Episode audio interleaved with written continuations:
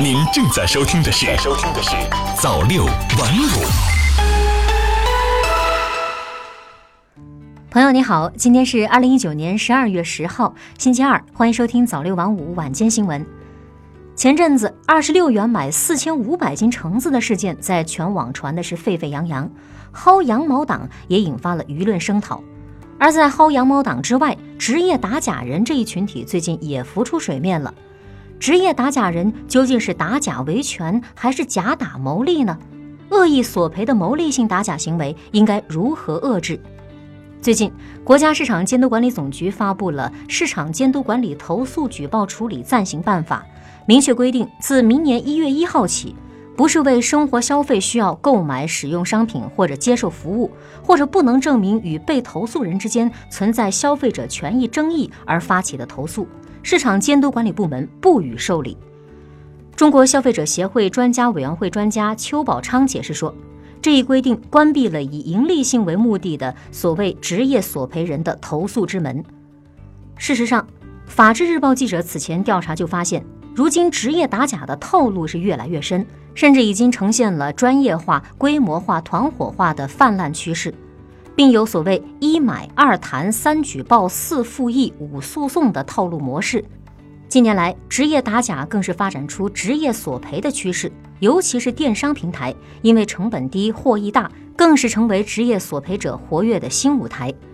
网店店主小李就曾遭遇过这样一批职业索赔人。小李的店铺所售卖的一款产品，因为标签存在描述的瑕疵，被一名刚注册不久、信誉评价为零的买家投诉到市场监管部门。小李马上向工厂反馈整改，但这位买家的目的并不单纯。在此后的交涉中，这名买家以撤诉为条件向小李索要钱财，并表示“多一事不如少一事”的道理，希望你懂。价格你们开，我撤销。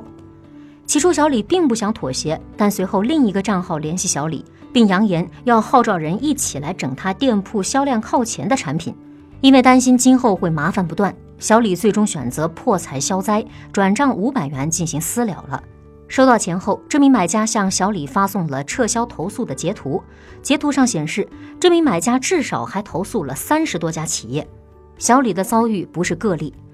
近年来像这样滥用消费者投诉举报途径的案例屡见不鲜，甚至还有人被勒索钱款后，发现可以由此获利，反而转向对方学习如何投诉、如何敲诈勒索。可以说，维护消费者合法权益的职业初心，如今在一些人的操作下，早已经走了形，变了味儿。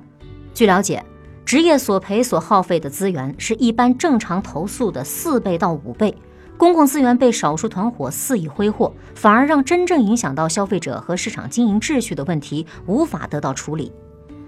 正是由于职业索赔现象社会危害性日益凸显，规制职业索赔也逐渐成为全社会的共识。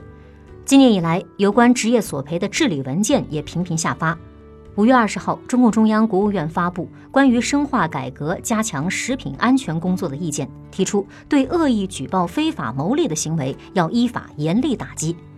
八月八号，国务院办公厅发布关于促进平台经济规范健康发展的指导意见，要求切实保护平台经济参与者合法权益，打击以打假为名的敲诈勒索行为。九月六号，国务院发布关于加强和规范事中事后监管的指导意见，也明确规定要依法规范牟利性打假和索赔行为。如今，市场监督管理投诉举报处理暂行办法也已经落地，将有利于统一市场监管部门今后的执法行为，也可以充分的震慑一些职业索赔者的行为。总的来看，对于明确正当维权和敲诈勒索的行为边界，政府部门一直在进行着有益的探索。我们也期待暂行办法明年一月一号起正式施行后，能够真正的执行到位，让恶意索赔者无利可讨。同时，我们也希望商家在面对恶意索赔时，要勇敢维权，依法举报，切忌以花钱买平安的息事宁人态度姑息纵容。最后呢，我们更要提醒一些职业打假人，打假不是用来牟利赚钱的行业，莫要为了一己私利，违背职业规范和道德，触犯法律的红线。好的，以上就是今天早六晚五晚间新闻的全部内容了。感谢您的收听，咱们明天再见。